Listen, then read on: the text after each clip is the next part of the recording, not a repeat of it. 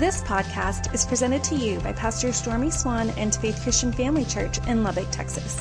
For more information, visit faithchurchlubbock.com. I just want to read this here in Psalms 3 to show you right here, guys, that as believers, you're going to go through some, th- through some things. It's not always going to be a bed of roses. And it's, it's not always going to be easy. And we can't serve God just when we're excited about life, just when we feel like it or we think everything's just going just smooth. No, I got a purpose in my heart. I'm going to serve God. I'm going to live for God. Okay? Psalm 3, begin with me here in verse number 1. King David. Lord, how they have increased who trouble me. One translation specifically says the growth of rebellion. Now it says, how who they have increased who trouble me. Many are they who rise up against me. Many are they who say of me, there is no help for him in God. Now ultimately what he's talking about here is there is people that begin to mock him for serving God. That may be you. You may be getting mocked at work, okay? Don't quit. Don't give up. It's just part of this. Now, when I read these first verses here, you see that King David, he didn't deny that there were things that were happening against him, okay? So when things started to happen against him, what did he do? Verse 3. But you, O Lord, are a shield for me. He turned to God, my glory and the one who lifts up my head because of the things of life, because of people coming after him, he went ahead and said, Father God, you're the one who lifts up my head. Now, look what happens in verse 4. I cried to the Lord with my voice, and he heard me from his holy hill. Now, note there, guys, he said, I cried to the Lord with my voice. One of the best things we can do, guys, in battles and in storms of life, open your mouth and start talking about how awesome our God is. For thou, O Lord, are a shield for me. You're the glory and you're the lifter of my head. And so when you read this here, guys, David didn't quit. He didn't give up. He understood that God's a shield, but he began to call out to him. Verse number five. I lay down and I slept. I awoke, for the Lord sustained me. Even when the pressures of life came after him, he said, I laid down and slept. You know why he was able to sleep? He said, Lord, I'm going to trust in you. How many of you figured out that worry won't help you one bit?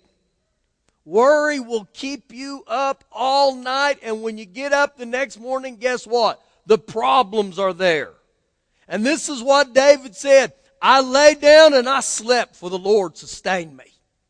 This is a promise to, to, to uh, being a child of God. And he goes on to say, listen to this.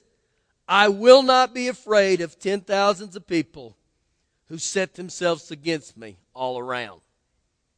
Now he's telling you guys right here, life is not always a bed of roses. It's not always a picnic. But God is a shield. God will be a shield to me. Now look into uh, the New Testament back to Mark chapter 8. Mark chapter 8. And one of the things you're going to hear me talk about tonight is to follow Jesus, guys, it's going to cost you. It's going to cost you. True discipleship is going to cost you. It's going to cost me. And, and tonight we're going to go over several things biblically that'll let you see this. Mark chapter 8, begin with me in verse 34. And when he had called the people to himself with his disciples also, he said to them, Whoever desires to come after me, let him deny himself and take up his cross and follow me. Now, right there, guys, he tells us there's going to be a sacrifice to live Christ likeness.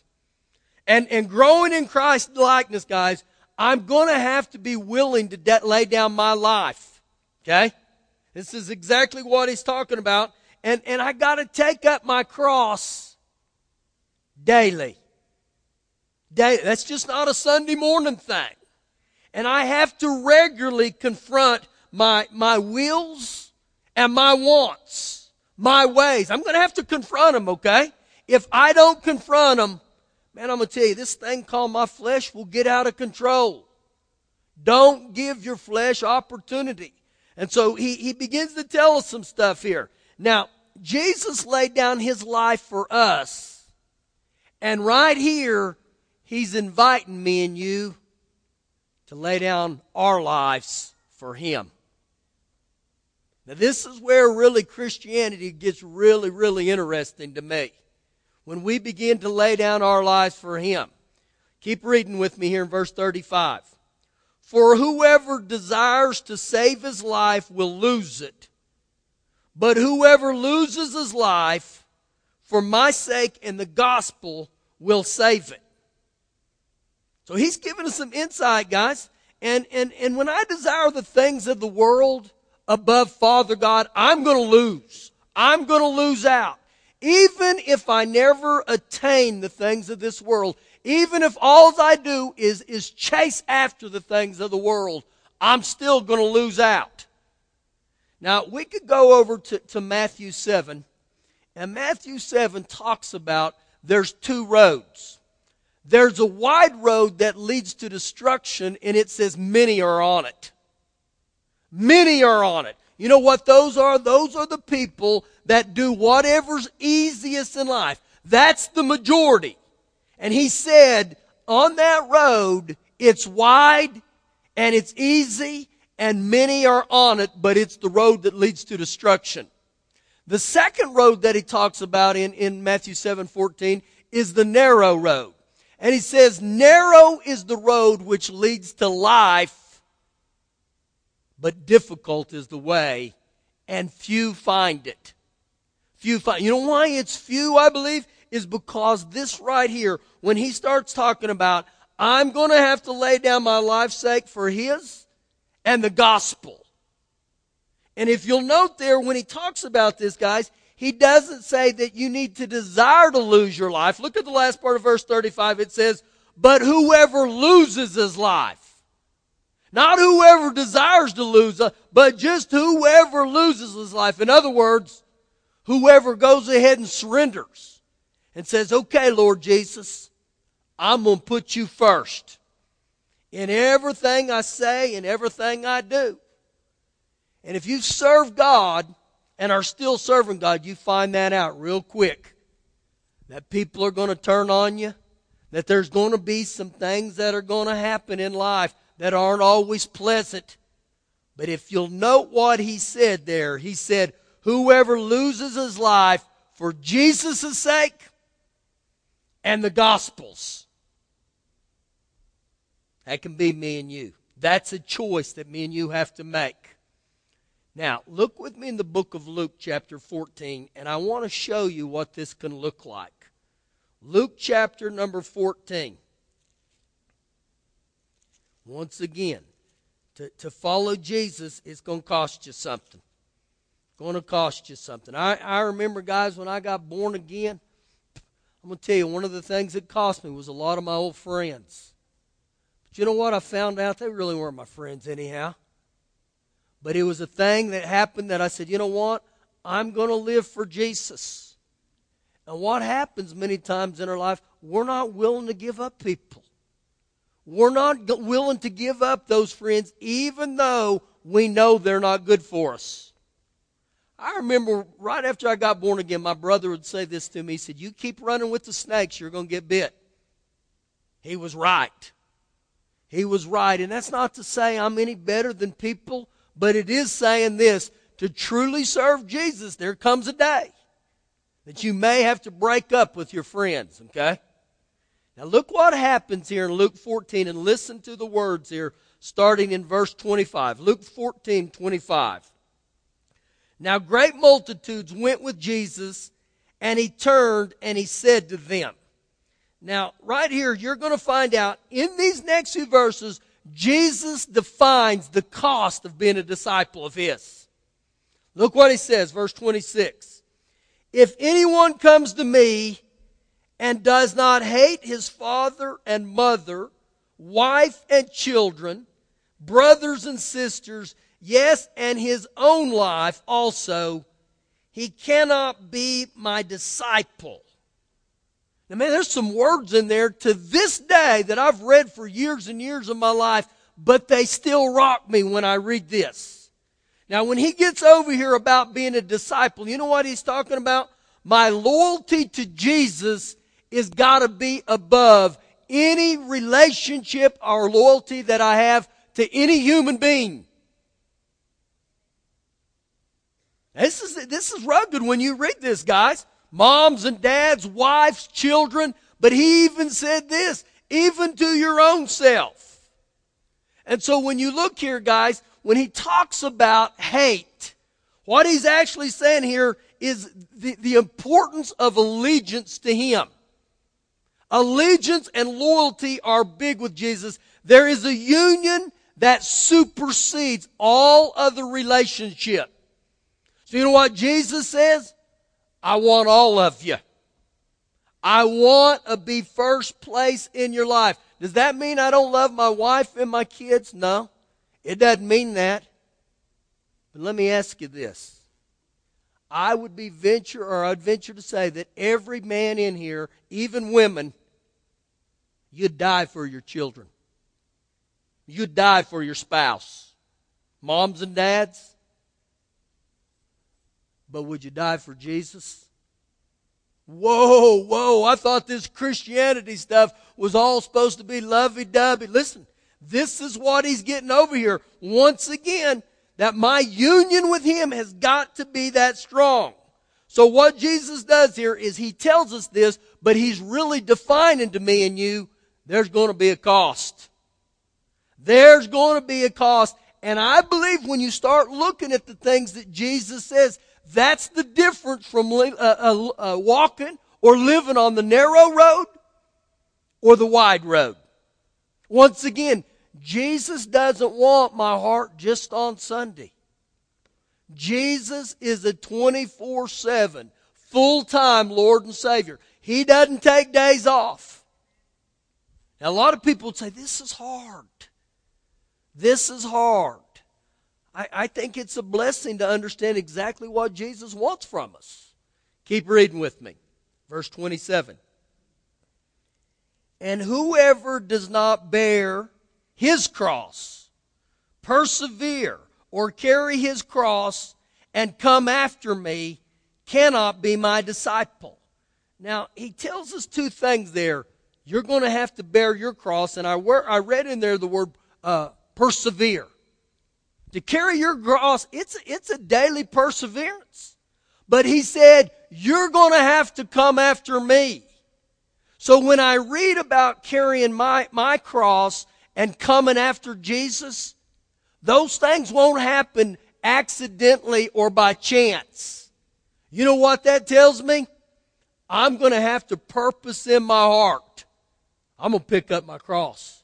And I'm going to have to purpose in my heart. I'm going to go after him. Day by day by day by day. Keep reading with me. For which of you intending to build a tower does not sit down first and count the cost whether he has enough to finish it? Least after he has laid the foundation and is not able to finish, all who see it begin to mock him they begin to ridicule him. Verse 30, saying, This man began to build and was not able to finish. Now, you know what the goal is as a Christian? Not just to start, but to finish. The goal for every one of us, guys, is to reach the finish line. That's going to be a daily deal, a daily deal, a daily deal, a daily deal. Over and over and over. Verse 31. Or what king going to make war against another king does not sit down first and consider whether he is able with 10,000 to meet him and who comes against him with 20,000? Or else while the other is still a great way off, he sends a delegation and asks the conditions of, of peace. Now, before you would go into a war, you would have to understand this. Number one, there's a risk of danger. Number two, there's a possibility of death. This is exactly what he's getting back over to. And once again, Western culture, guys, we don't want to hear this. We don't want to talk about people being persecuted. And for the most part, guys, most of us in here have never been persecuted for being a Christian. Let me ask you right now, how many of you ever really been persecuted for being a Christian? A few. Maybe at work, maybe by family and friends. You know, when I was, I was in Bible school, there was a guy there who was from Russia. His mother was Polish, his daddy was Russian. And you know what his last name was? Vratoshnik. That sounds Russian, doesn't it? His name was Rudy Vertoshnik. No, Rudy, guys, was a soul winning machine. I mean, Rudy was, I, I tell you, everywhere you would go, man, he was bold with the gospel. And so Rudy goes back into Russia and he is ministering in the underground churches. We, we, we can't even fathom that in America. Underground churches. And so they understand, guys, if we get caught doing this, there's a possibility we're going to die. You know what most of us would do? It's say, you know what? I, I don't believe that's the will of God that I go on that trip. That's never even a thought to us. So he's over there ministering, and he said there's about 500 people one night at this underground church. And he said he's up there preaching, and he said all of a sudden the back door kicks in. And he said there's roughly, I believe, like 15 members of the KGB with machine guns. He said the leader comes up here and says, All right, if you will go ahead and get up and leave right now, we'll let you go free. In other words, denounce Jesus. Go ahead and go. They said about half of them got up and left. He said they cocked all their rifles and it was very intimidating. And he said, I'm standing there and this one's got this machine gun pointed right here, right here to my temple. And he said, I'm sitting there thinking, are we fixing to die? He said, the leader gets back up and he says, all right, one last chance. If you don't want to die, then go ahead and leave. He said about half more get up and leave. So now they're down to roughly a hundred. He said after the last group leaves, he said, the leader says, lock those doors and everybody's in here's locked in. And Rudy said, I'm thinking it's over he said the leader walks back up the stage and he looks at Rudy and says, Now tell me about this Jesus. He said, I didn't want people in here who were wishy washy. I didn't want to be around Christians that weren't willing to die for a Jesus. But you know what he said? I saw your true heart. You weren't moved a bit. And if I, I always remember that story, and every time I'd get around him, I would think that. And I sit there and look and I think, what would happen in our lives if that took place? Would I run? Would I bow? Would I leave or would I stand there and say, I'm not going nowhere in the name of Jesus? And so this is what he's getting over to. Now look what he goes on to say. Verse 33. So likewise, who of you who does not forsake all that he cannot or that he has cannot be my disciple. Now look at Jesus' words there. He said, listen, who does not forsake all, he cannot be my disciple. He can't do it. So we go back to what we talked about for the last couple months and remember Peter, the disciple Peter. Peter was in the Garden of Gethsemane and remember Gethsemane meant the oil press that they started getting squeezed. Remember how Peter got squeezed? Jesus said to him, He said, Listen, buddy, before the rooster crows, you'll deny me three times. Peter was telling everybody, I'll die before I'll deny you. Well, ultimately, what happened to Peter? He ran. He took off. He didn't like any of this. Now, look with me in, in, in Matthew 24, and I want to show you something. Matthew 24.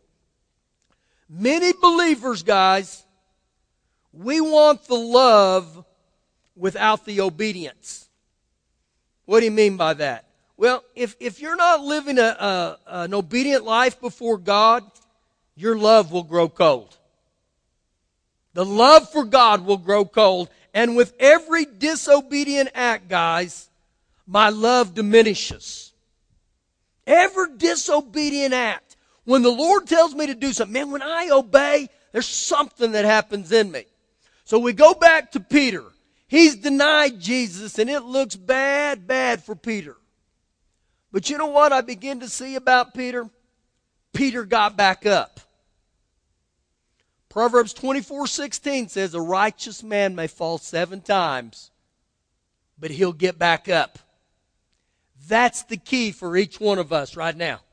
Maybe you've fallen, okay? Don't stay down. Don't keep living a disobedient life. Come back to the Lord. Because I want you to note in here what, what's happening. In this chapter, guys, these are some of the times of the end time. And, and some of the signs of the end time, there, there'll be religious deception. There'll be political and social upheavals, and we're seeing that right now. There will be calamities, natural calamities. We'll see it over and over and over. There'll be disloyalty, there'll be persecutions. But I want you to note something in, in Matthew 24. Look at verse 12.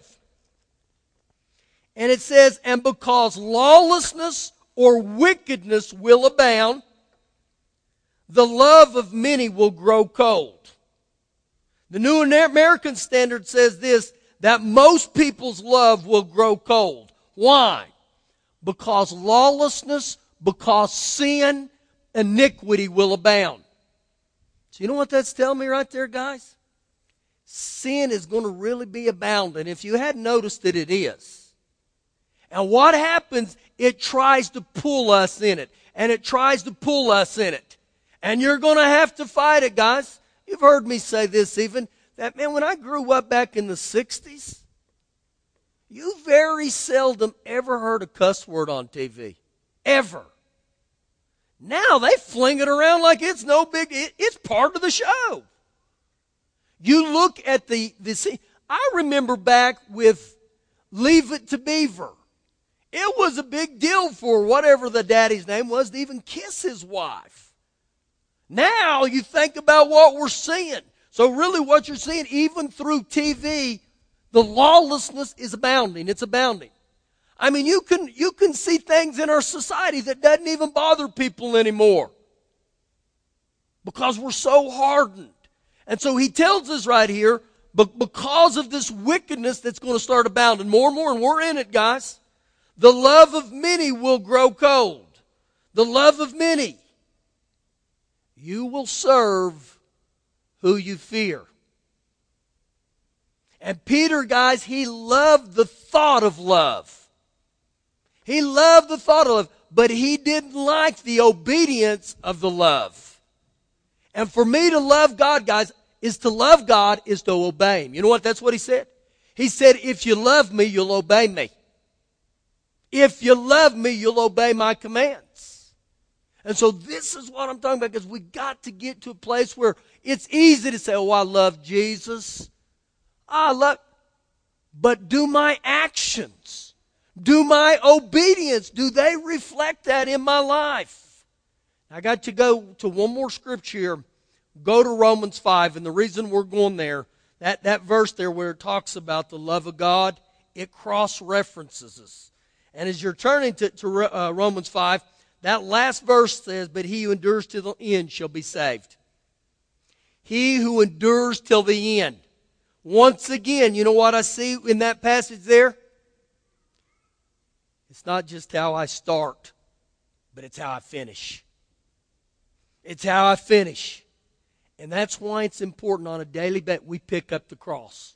And a daily basis we get in there with Jesus because I'm going to tell you right now, there's a thing called the world that's after every one of us. There's a thing called the world that's after your children. And it's abounding more and more.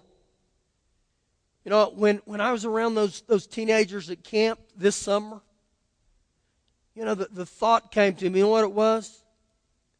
They are bombarded with tons more stuff in their lives than I ever was.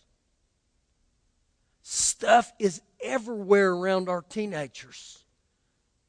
a cell phone, a computer. I mean, it's everywhere before them. That's why we gotta we gotta keep them in church. We gotta teach them to serve God. It's important that we get our children in church, guys. They say that if a, a person, a human being, does not receive Jesus between the ages of 4 and 12, the chances of them receiving Jesus shrinks to almost nothing. And they say if you don't get children between 4 and 12, you may never get them. Now, I'm not telling you it's impossible, okay? I heard this years ago that they asked this man, How many people did we have born again in our service? And he said, 20 and a half. They said, 20 adults and one child? And he said, No, 20 children and one adult. Because the adult, half his life's already over. This is big, guys, for me and you to live godly before our children. It's just not bringing them to church. That is big. But it's daily. It's daily. Speak the word and speak the word. Oh, I better hurry. Romans 5, verse 1. Therefore, having been justified or acquitted by faith, we have peace with God through our Lord Jesus Christ. Thank you, Father God, for peace. Through whom also we have access or entrance by faith into his grace, in which we stand and rejoice in the hope of the glory of God. Verse 3. And not only that, but we also glory in tribulations. Now, this one still gets me to scratch my head, guys. We glory in tribulations. Tribulations are trials. They're tests. You never know what's in you until there's a trial or a tribulation. Do you realize that? That's why there's going to be tests come to find out what's in you. It's just like in school. The reason they give you a test, see what you've learned. Same with the Bible. And so he says, we glory in tribulations, knowing that tribulation produces perseverance. Now the word tribulation there means pressure, affliction, hardships. Any of you experiencing that right now? Pressure, hardship? Yeah, probably every one of us are going through some things. He said tribulations would produce perseverance. That word perseverance, guys, means endurance. It means uh, uh, patience.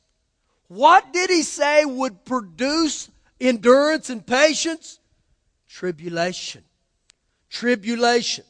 And so then he goes on to say this, and perseverance, patience, or endurance, character. Character. One translation says that perseverance develops character. Now think about that word. It develops character. You know what character is? Character is who I am when no one but God sees me. My reputation is who people think I am. My character is who I really am. And he says right there, Tribulation produces perseverance, and perseverance develops character. And look what it says about character. And character, hope.